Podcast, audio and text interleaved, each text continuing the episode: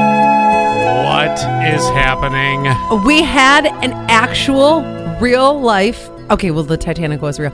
But, like, again, what? in Alaska, yes, a cruise ship just hit an iceberg. Oh, jeez. Swear to God. The good thing is, found out. A basket it. Go ahead. I see you. I feel Jack, Okay. Jack.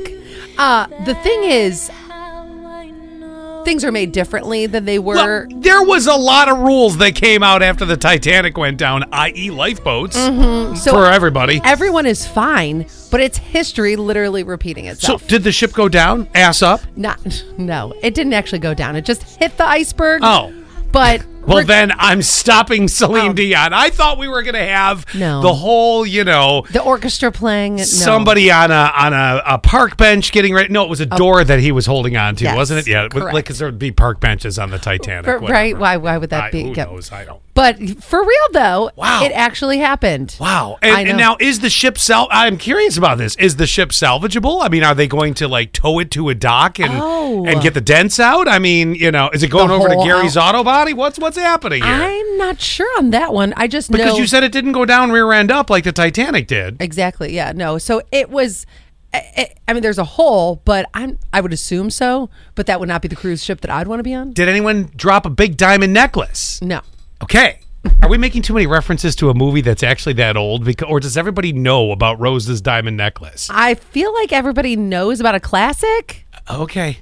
I yeah. I would assume so. If you have no clue what we're talking about from the movie Titanic, I'm curious.